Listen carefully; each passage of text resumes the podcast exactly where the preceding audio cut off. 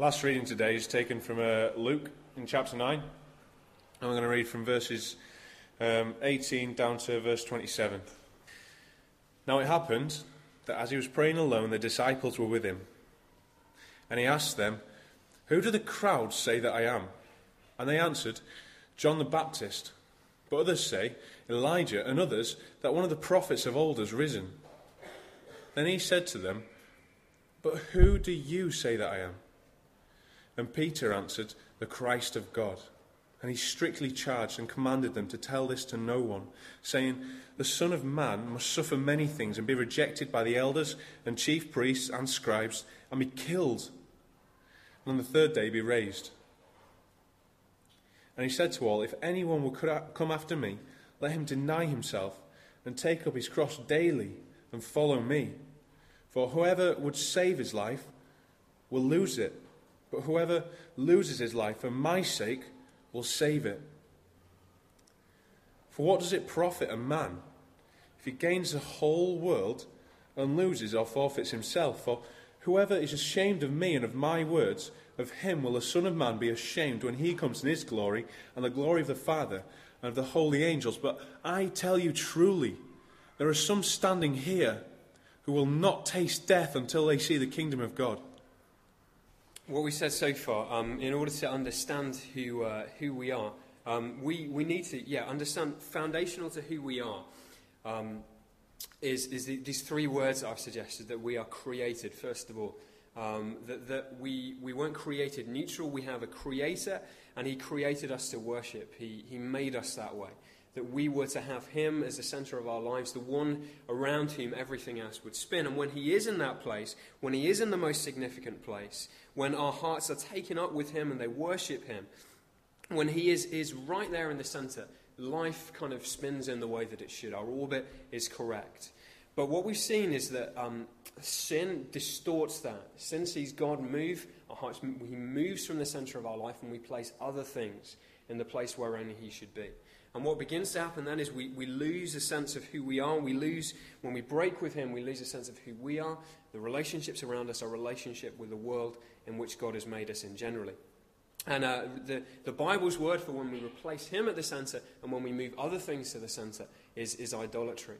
And we've seen that every single one of us worships. If that's the way that God made us, even if God isn't at the center, then something else will be. Something else in that position of glory. We will exchange God from that place and move other things into that place as well. And, and the tragic thing about that is that not only does it make God angry, um, we're going to see that there's a problem, we, as we've seen, there's a problem with ourselves too. Those things, anything else that's placed in God's position, will always end up failing us. It will always end up laying us down. Hearts were made for Him to be at the center. Now, I said that all sounds pretty hopeless, but there is this last session. And this last session, this is the third thing that you need to understand to really get a sense of your identity is that you are a person in need of rescue. Or if you already are a Christian, you need to understand that you have been rescued. Now, I think we, our hearts resist something like that because it sounds very passive, doesn't it? You know, none of us, none of us, you know, we're, we're proud people. None of us likes to admit the fact that there is an issue. None of us likes to say that we need some kind of help from outside. And yet, at the center of, of our identity there needs to be this sense of, of recognition of the place that we're in and of the fact that we need to be rescued from this. You see, if what we've been saying is true, then we need to be rescued in two different ways. We, we need to be rescued from ourselves. This sounds a strange thing to say. But, but what I mean by that is because, because of sin, it means we are constantly making the wrong choices. Our hearts are constantly taken up with those things, as we saw earlier, that enslave us. There's, there's, a very real sense in which our biggest enemy is ourselves, the enemy within. You know, that sin which dwells deep within the, the center of every one of us. We need to be rescued from ourselves, which is why you will never find the answer to who you are by only looking within. Okay, I'll, I'll, I'll kind of I'll, I'll debunk that myth a little bit more later on. But if some of you are thinking, all I need to go away from here is to look more in myself to find the answers, then it's going to be pretty barren and desperate. And yet, that's the message that you would hear all the time. If you look deep inside yourself, this, this is the gospel according to Oprah. You know, that if you look deep enough within inside any one of us, there's the resources to discover who you really are. Okay, seriously, if I spend all my time looking inside myself, I get the most depressed man in the world. You know, because I know what it's like in here. You don't.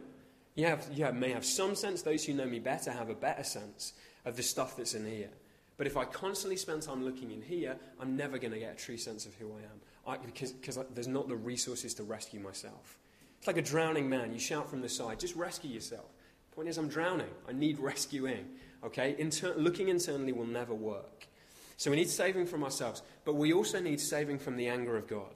And again, I strike that note again because you need to see we're not in a neutral place. You know, we can't just say, well, well, you know, maybe I can think about this at some other point. We make a choice to replace God at the center, and that kindles the anger of God. Our sin makes God angry. And therefore, we need to be rescued from God's anger at our sin. He has a right to be angry at our sin. He's the creator. We're not living as those people who, who live within his world. He has the, the right to be angry. So we need rescue. So, what in the world do we do?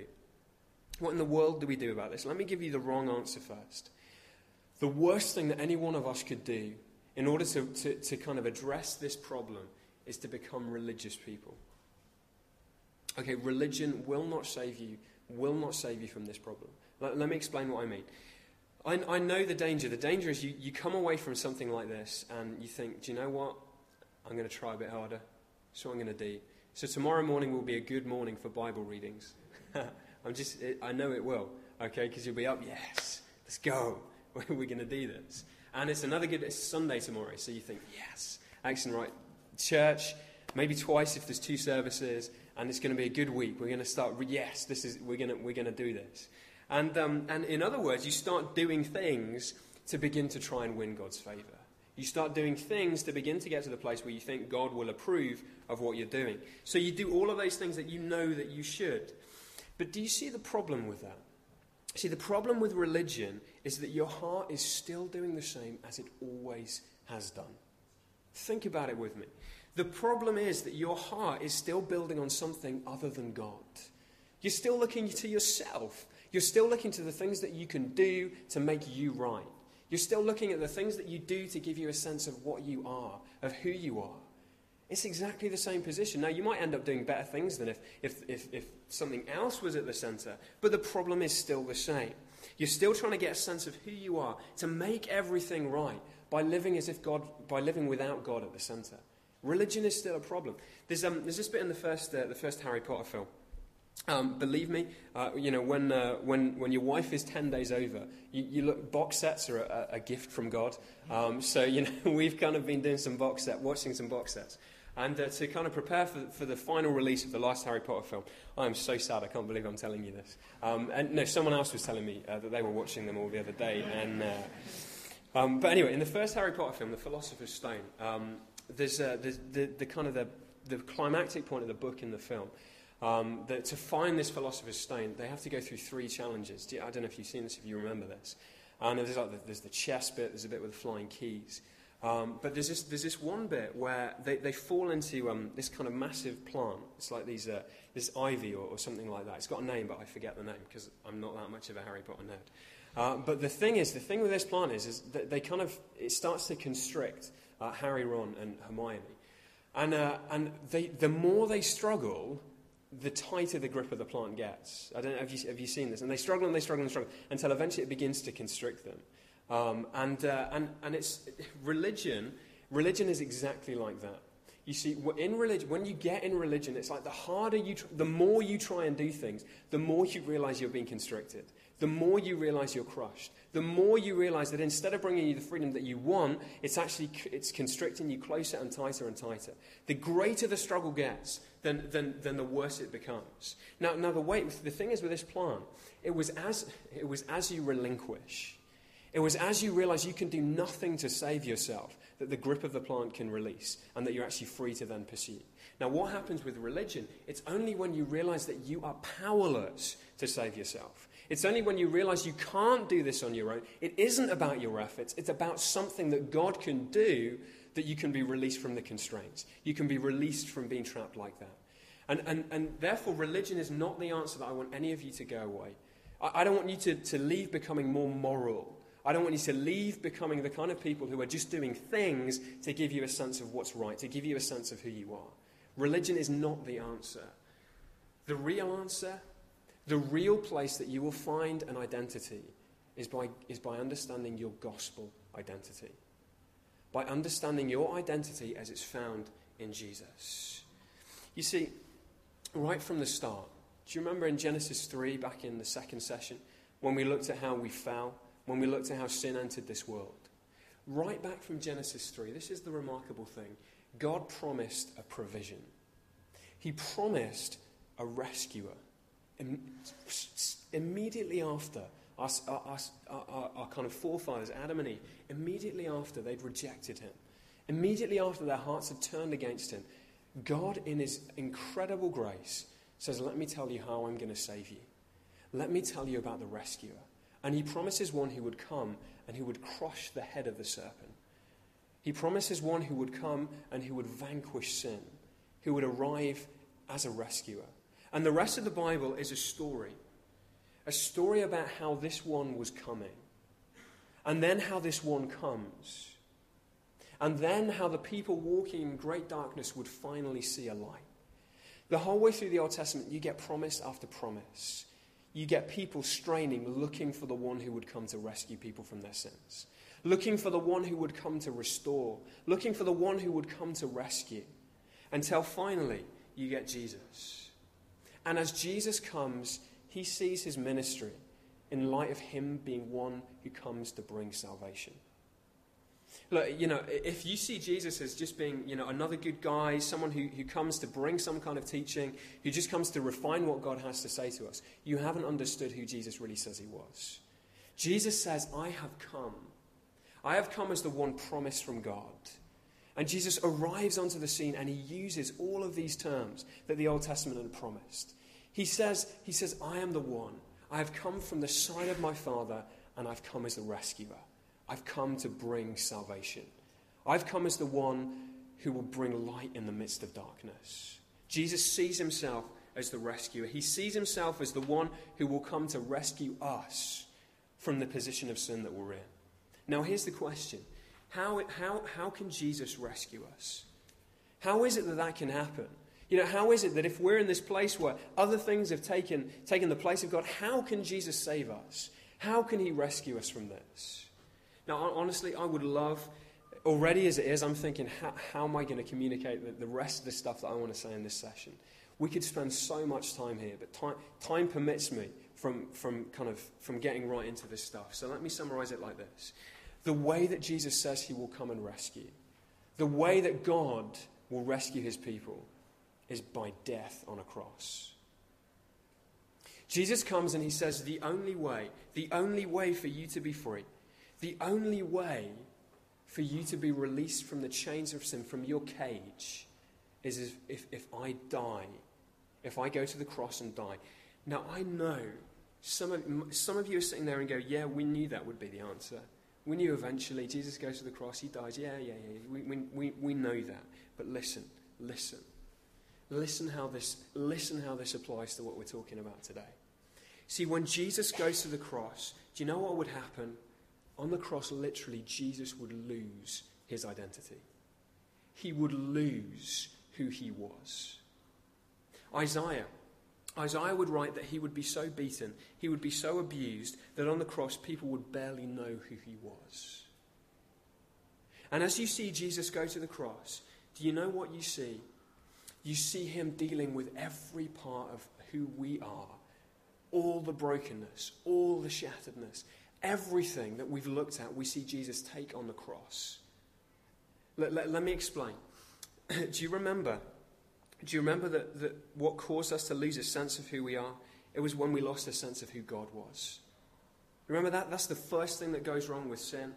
You know, on the cross, Jesus, in a greater way than we would ever know, in a greater way than we would ever know, loses the presence of God. He loses the presence of his Father as he hangs there on the cross. The, the, way, that, the way that I often describe this is um, you see, for Jesus to lose the sense of who his Father was, as Jesus is hanging on the cross, he cries, My God, my God, why have you forsaken me? For us to really understand what Jesus means, is, it's, it's, almost, it's almost impossible for us to be there. Because Jesus, you see, was the one who'd been at his Father's side forever. Jesus had enjoyed perfect unity with his Father forever, right from the beginning. There was infinite, unending, eternal joy that flowed between Father and Son and Spirit. And here's what you have Jesus come down to earth, and on the cross he says, My God, my God, Father, where are you? As Jesus hangs there on the cross, he loses the presence of his Father. See, if, if after this conference, you know, if one of you comes up and says to me, if, if you come up and say, you know, that was the worst thing I've ever heard, you know, I, I, wish, I wish you stayed in bed, quite frankly, because, you know, I, I disagree with everything you say. I reject, I don't, I don't want to speak to you ever again. Here, here's the reality I, I don't want that to happen particularly, but I, I don't want to offend any one of you, but that's not going to ruin my world. I'm still going to drive back home and I'm going to be okay. Now, what happens if, imagine if Hannah was sitting here, my wife. Imagine if as she walks out the door, she says, You know what? That was the worst thing you ever could have said to me. I never want to speak to you again. I'm never going to speak to you again. I'm through with speaking to you. The pain, the pain is infinitely greater. Why? Because I love her infinitely more than I love any of you.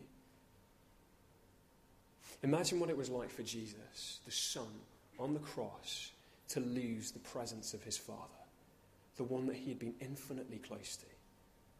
And why does he do it? He does it because our sin has meant we've lost the relationship with God. Jesus takes it on himself, and on the cross, he takes. He takes the dislocation. He takes, he takes the way that we've been separated from the Father. Do you remember also that we saw what sin did to us? It alienated us from God and from the world. And on the cross, what, what, where would Jesus hang? He would hang completely alienated, not only from his Father, but from every single person on earth. He was, he was rejected, he was despised by all people. Jesus on the cross would be completely alienated. Why? So we could be put right with God. Do you remember what we saw our sin made us? It made us slaves.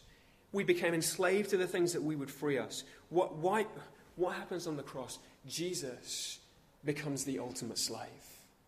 Jesus takes all of the chains that should have been mine and freely. Jesus says, before he goes to the cross, he says, Nobody can take my life from me. Not a single person, not a corrupt Roman governor, not a whole barrage, a legion of soldiers. Nobody can take my life from me unless I lay it down. And here's what you understand later in the New Testament that Jesus leaves everything that was rightfully his and he becomes willingly a slave. Why? So we may know freedom. Jesus enslaves himself on the cross. He takes our sin so that we may become free. Remember that word, shalom? That sense of everything being knitted together, everything being right. What do you see on the cross? You see Jesus being unmade. You see Jesus come unraveled. You see physically that happen. You see spiritually. You see emotionally. You see a man coming undone on the cross. Why? So we may know that ultimate restoration that knowing God can bring. Jesus takes it on the cross so that we may become free again. We may become complete again. Do you remember we talked about the fact that sin brings shame? Do you know how Jesus hangs on the cross? He hangs on the cross naked. In that culture, the greatest sign of shame there could be. He hangs naked on a tree in Jewish culture, the greatest symbol of shame there could be. He goes to a cross in Roman culture, the greatest symbol of shame there could be. And in darkness, in shame, he dies on the cross. Why does he do that? So the shame of my sin can be dealt with, so the shame of your sin can be dealt with. Jesus on the cross takes all of my shame upon himself, so that I may know, I may know my shame dealt with. Do you remember that we've said the way, the thing that we were the thing we were made to know was the smile, the pleasure, the joy of God on our souls. And yet, what do we face? We face his frown, his anger. What would Jesus face on the cross? He would face, in the greatest way that anybody ever could, he would face the anger of God. All of the built up righteous anger of God against my sin and my rebellion, against my idolatry, Jesus would take. Why would he take the frown of the Father? He would take the frown of the Father so that I may receive his smile, so that I may receive his pleasure, so that I may receive his joy, so that he was, Jesus was rejected so that I may become accepted. Do you see how on the cross Jesus deals with all of the effects of sin? With everything that sin had done to destroy who we are in relation to God, in relation to ourselves, in relation to one another. Jesus takes on the cross. So when I say it's about Jesus on the cross and you say, yeah, yeah, yeah, I know that. Do you really? Do you really know what happens on the cross? Do you remember we've described sin in terms of an exchange? We exchange God, the Creator, we exchange Him and we worship lesser things.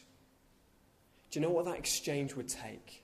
To reverse the effects of that exchange, do you know what it would take? It would take a greater exchange. It would take an exchange that was infinitely more powerful. And that's exactly what the Bible speaks of. In 2 Corinthians 5:21, let me read this to you we read of the greatest exchange that there's ever been. 2 Corinthians 5 says this. 2 Corinthians 5:21 God made him that's Jesus who had no sin to be sin for us so that in him we might become the righteousness of God. That is the greatest exchange. That is the greater exchange which deals with the it deals with the problem of the first. See Jesus the only thing the only thing big enough to deal with us replacing God with lesser things was Jesus going to the cross and saying, I will exchange myself. Me, the perfect Son of God, I will exchange my perfect life for their sin. And I will go to the cross and I will deal with all of the consequences. I will take it all upon myself. And as I die there on the cross, I will take, Father, I will take your anger against their sin. I will take all of the slavery. I will take all of the effects. I will take what their sin deserved. And in, in return, in return, I will give them my righteousness. I will give them my goodness. I will give them my perfection. That, that people is the greatest exchange that there's ever been. And that is the core for any one of us understanding who we are. That is the core for any one of us understanding who we are in relation to God and in relation to ourselves. The great exchange. Only as a Son of God can Jesus do that. Only as He comes down can He deal with the way we've wronged God, the way that we've abandoned God, the way that we've rejected God. How is, that, how is it then that that can make sense of who you are? How is it that that can make sense of who you are, of your identity? Because look, as Jesus rescues you, as Jesus rescues any one of us, you can know the God that you were made to know. Jesus says, Jesus says, I've come that you may know the Father. I have come that you may be restored to that place where you know him as your creator. You don't just know him as a distant God, you know him as your Father. You know him in the way that you were made to know him. And as you come to Jesus, your sin is dealt with. And in Jesus, God is restored to the center. It's the only way he can go there again. It's the only way he can be restored in the place in which he should be, to take the, the, the greatest place, the weightiest place. And as he is restored, gravity comes back. Gravity comes back. Life can begin to shape up to what it was meant to be. As you live in relation to God, things begin to work themselves out again. We can finally get a real concrete sense of who we are. We stop building our sense of of, of, of kind of who am I, stop building our sense of being worth something on other lesser things, and instead we build this on Him. Let me, do you know what I'd love to do? I'd love to work this out in so many different practical ways so I can show you. Let me give you a few examples. Just to bring this right, I want to earth this as much as I can. We've talked about this because I think this is a real issue for some of you. If you've been, what if you've been building your life on achievement at school? on getting the right grades to get the right place? What if you're at university and you, you, you're seeking to build your identity on that? I've had a number of conversations today. I know this is real for some of you. And what if that's become the center, the thing which gives you meaning? It's where you get your identity, yourself, that, your sense that everything is worthwhile. If I get these grades, then I know I'll be worth something. Then I know I'll really have made it. See, when, when that begins to happen, then soon, very soon, when things are going well, when you're making the grades, when you're completing the projects, when you're getting good reports, then you feel okay about yourself, yeah? Then, then you're, you're a happy person. You're a good person to be around. You know that you have value, you know you have purpose, you know you have meaning. But what you find is that more and more of your time is taken, is devoted to this thing. More and more, it defines you more and more and more, and it takes up more and more your, of your time. It's, just, it's not just because there's a lot of work, it's because you're, you're bound up with this. It's, it's moved to the central place. And you're always thinking about study, you're always thinking about the next thing. The pressure that you feel is almost intolerable. And, and you see, it's, it's, um, it, it's this sense of, as long as I know I'm doing okay here, that, then life works itself out. Let me use another film reference that none of you will understand. Uh, there's this bit in Rocky, um, I, you know, they're great films, um, where, where he's asked what he's doing. Because um, he's training, um, he's boxing, you know, and he's, he's just putting everything into being successful in this. And you know what he says? If, he says, if I can go the distance, I know, I'll, I, I know I'm not a bum. He says, he says, if only I can win in this fight, then I'll know I'm somebody and not nobody. Then I'll know I'm not just a worthless person to be kicked to the curb. If I can, if I can win in this, then I'll know I'm truly something. So many, people, so many of you are there when it, so when it comes to kind of this, this sense of achievement. If I can do this, then I know I'm something. What does the gospel say? How does the gospel bring sense to this? Well, in the gospel, in Jesus, in Jesus, you begin to find who you are. That you're accepted, that you're loved, and that in Him, there is nothing you could do to make him more or less pleased. There are no grades that you could achieve to make him smile on you more than he already does in the gospel. Look, for, for some of you, for some of you this afternoon, the most, this, this has become the most significant thing in your life. What happens? Let me ask you this question. What happens when you don't make the grade? Let me, let, me, let me ask that in a more concrete way. What happens for some of you when you didn't make the grade? What happens when you didn't get the place that you really were striving for at university? What happened when you exited out the other end and you didn't get what you needed to go on to do the next thing? I can tell you this for something there is no sympathy from your grades. They are a cold, sterile piece of paper that no matter how compassionately you try to look at them, they stare back at you blankly. The black and white just looks at you in the face and it does nothing. When you don't get a place, you know, here's what so many of you have found it eats you up. You've realized that the thing that you followed, it's let you down. And it has no compassion, it has no sympathy. It demanded and you failed. But what if Jesus is your center? What if Jesus has been the one that you've built the whole of your life around? What happens then when you get, you get the results through and you realize you've not got what you want? Well, here's the wonderful thing you realize,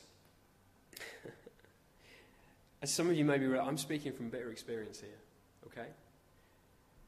When, when you get the results, you get disappointed, but your world doesn't come crashing down.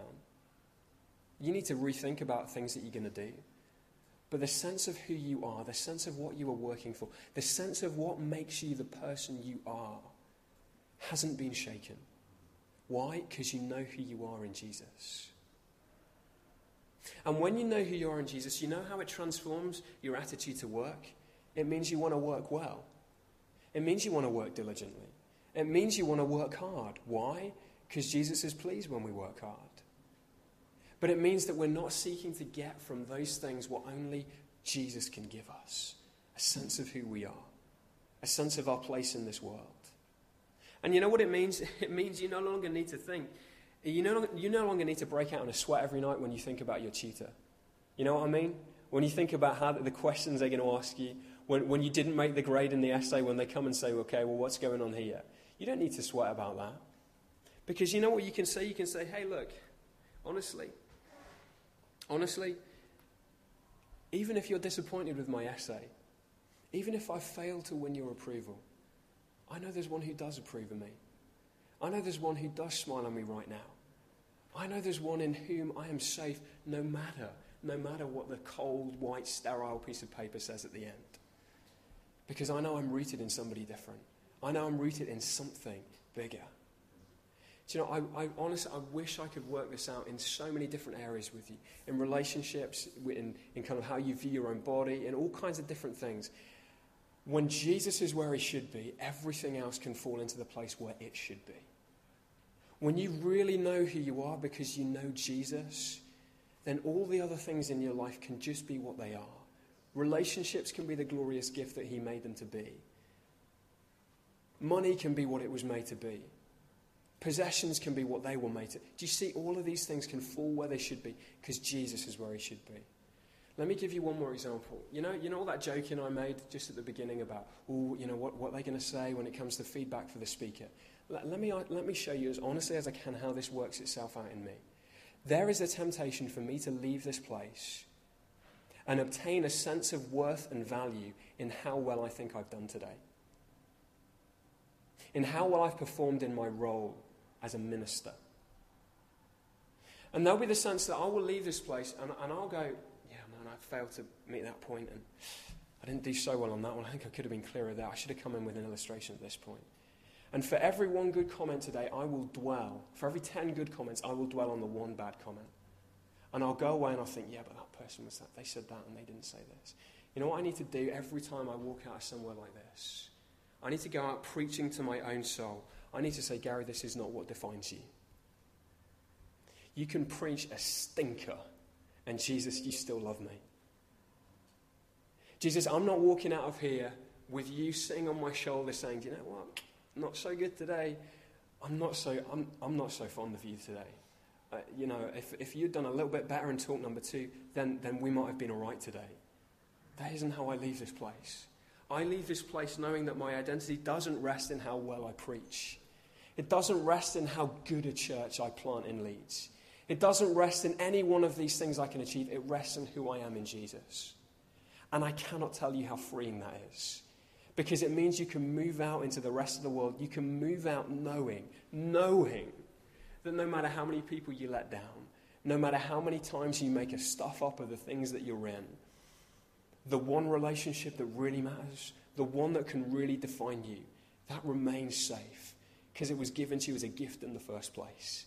If it was by grace you were saved, if God came and He was the one who saved us, if He was willing to save His Son, to send His Son to save us, then that is the most weighty thing in our life. That's the most glorious. Um, there's this. Uh, I, I, I need to. I need to bring. I could. We're going to go on all night otherwise. So I need to. I need to bring this. Um, just, just to a close here. Some of you are saying, "Well, look. How can I do this? How, I, I do want Jesus to be at the centre, but I don't know how to do it. I, I really don't. You know, I, it seems like I've tried so many different times. How is it that I can base my life on Jesus? You know, you want to know the answer of Jesus? You lose yourself to find yourself. So, oh, it's mystical. It's not mystical. It's a passage that was read to us from Luke. Luke chapter 9, Jesus says, You, know, you lose yourself to find yourself. Let, let me read it. This is one of those passages in the Bible that just blew my mind when I really understood what it was talking about. Luke chapter 9, verse, uh, verse 23 and 24. This is what Jesus says. He says, if anyone would come after me, he must deny himself, take up his cross daily, and follow me. For whoever wants to save his life will lose it, but whoever loses his life for me will save it. Jesus says you need to lose yourself to find yourself. How does that work? Here's how we make sense of this. The scholars will tell you that in Jewish literature, the kind of literature that we're reading here, the, the, the, two sentences often repeat the same kind of thing. And what you find is that verse 24 is actually the same as what Jesus has just said in verse 23. And in verse 23, Jesus says, Take up your cross and follow me. And when you understand that, you realize that what Jesus actually says in verse 24, in, is, is he says, Lose your life to find it, is the same as taking up your cross and following him. What does that exactly mean? Well, when he talks about life in this verse, when Jesus says you're, you're to lose your life in order to save your life, he doesn't mean physical life. He doesn't mean physical life. There was a, there was a perfectly good word he could have used to describe that. The, the, there's a Greek word bios where we get kind of biology from. Jesus doesn't use that word. The word Jesus uses is the word psyche. The word Jesus uses is the one that describes our inner life, our sense of who we are.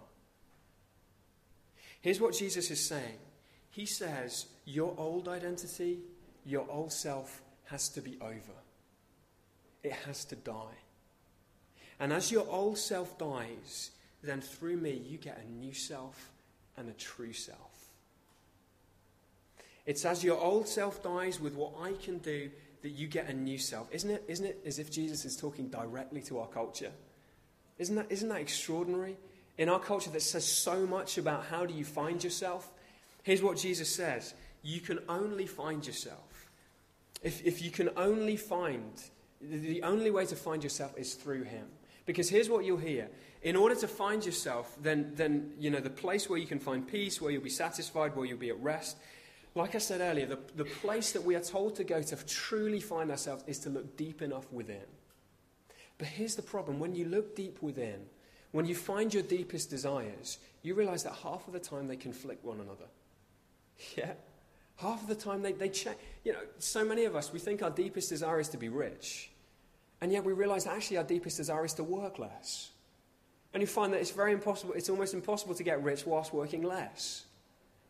Which one of the two do you follow? You know, for, for some of you, you look in your deepest desire, and, and you'll find out that, that they actually they, they conflict one another. There's, there's, a problem, there's a problem, first of all, if you look inside, which desire do you pursue? Which is the true one that you, you should pursue? And then here's the thing. Here's what you find as you go through life. I'm 29 now, I'll be 30 this year. Um, my, des- my deepest desires at this age are different to when they were when I was 19. The things I thought I really wanted when I was 19 are different to the things that now I really want as a 29 year old. See, see they, they change. Your deepest desires change the whole way through life. So, so how do you know when you're left floundering? Because for all of these years, you chased after what, was re- what you felt was your deepest desire, what was really within you. And then all of a sudden, you find 10 years later, it's changed. And you, you, your deepest desire is something else. No, no, no. Look, looking inside will never, never work. Here's what Jesus says you only really find yourself as a byproduct of something else, as a byproduct of finding who He is. Jesus says you only really find yourself as you discover who He is. The only way to find yourself is to lose it by serving Jesus. That, you know what that means is? It means that we need to unbelieve everything we've heard. Because everything we've heard has told us that you will get your sense of self from the world as you look around. But look at what Jesus says in verse 25. He says, What good is it for man to gain the whole world and yet lose or forfeit his very self? See what Jesus says? He says you can look to all of those things and you still won't discover who you are. You still won't discover the real person that you were made to be. Jesus says the only way you discover it is when you find him. When you find him, then you'll find who you really are. Because in Jesus, you find that relationship with God that you were made for. Now, look, at, let me tell you, for some of you, you know, when Jesus talks about death, you think that sounds painful. Dying to, this, dying to that old self, doesn't that sound painful? Well, look, for some of you, there's some really painful heart work to be done. I've got to be honest. There's some painful heart. God is going to need to strip some stuff back. But here's what it's like You've seen that? You've read The Voyage of the Dawn Treader.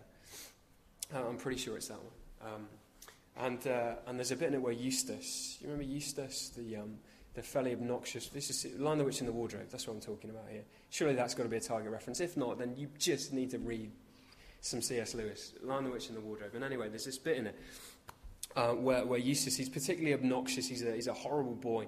Um, there's, there's, a, there's a hoard of dragon treasure. And um, and, and Eustace falls asleep on the dragon treasure. And because uh, his desire for this dragon, his desires were so wrong, he wakes up and he's transformed into a dragon, um, which is awkward. And, um, and so he, he wakes up as a dragon. And, uh, and he's disgusted by what he finds. He's disgusted when he looks down and he sees himself. Um, he, he, thinks, you know, where has myself, where have I really gone? Where's Eustace gone? And he takes his dragon claws and he begins to rip away at the scales. And he tries to peel the scales back, but he can't ever go deep enough. And what happens is Aslan, Aslan, who's the figure who represents Jesus, Aslan comes and he looks at Eustace and he says, Your claws will never go deep enough, Eustace. Your claws will never go deep enough. And Eustace says, Well, what can I do to be free? And you know what Aslan does? He takes his lion claw and he inserts his claws and he rips away the skin.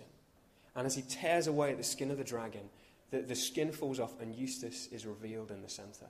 Eustace is restored and returned. And when Eustace explains it back, he said, Someone said, that Eustace, did it hurt? And he said, Oh, oh, it hurt. But it was the only way the scales could go. Here's what I'm saying to some of you this afternoon. Some of you are scared because you think, How can I let go of some of these things? When Jesus comes in, sometimes as he reveals the things that your heart, your heart really is set on, sometimes that process is painful, but there is no other way for the scales to be removed. There is no other way for you to be restored, for you to be saved, without Christ coming in in that way. And when he does, when he does, when your life is where it should be with him, it is the most glorious thing that you could have. To know who you are by knowing who he is is the most glorious thing. We finished with a challenge. For some of you, if you're not a Christian this morning, uh, this afternoon, then your, your, your orbit is out of whack. Okay, you might not know that yet, but there is a sense that I know that you have, that you do know that. And for as long as you look to circle around other things, as long as you look to replace other things in the middle, you will always have that sense of things not being right. I am pleading with you. Try, you need to understand that you were created, that you're fallen, and that you're in need of rescue. It's the only way that you really understand who you are and your place in this world. For those of you who are Christians, some of you talk about Jesus, some of you talk about God, some of you speak the right words and you do the right things, but here's the reality you live the same as everybody else. Your life is really based, who you are is based on the same things as everybody else. And the worst thing with some of you is that you pray that God would fuel your idols. You look to God to fuel the things that really drive you. You end up praying prayers like, God, if you would just give me that job, then, uh, then I'll serve you better. You know, God, if you would just give me this relationship, then I can really, then I'll, then I'll really serve you. And you're surprised when God turns around and says, You think I'm going to fuel your idols? I'm not going to give you those things. What I'm saying to you is some of you need to understand. Some of you need to understand the claws need to go in and strip away the scales. That you will only ever find yourself as you lose yourself and follow Jesus. Truly follow him, truly build on him, throw everything on him. Some of you think it's a risk, it's not. Throw everything on him. And let me say as well, some of you who are struggling, you're thinking, you know what, this seems like, seems like this takes a long time. It does. It does. Uh, kind of 10 years ago, I thought I was quite far down the line. 10 years on, I realize I've, I've barely found the line. This is a good, gracious process where God continues to wean our hearts from the things they've been hooked on as we become more and more taken up with Jesus. I want to encourage you.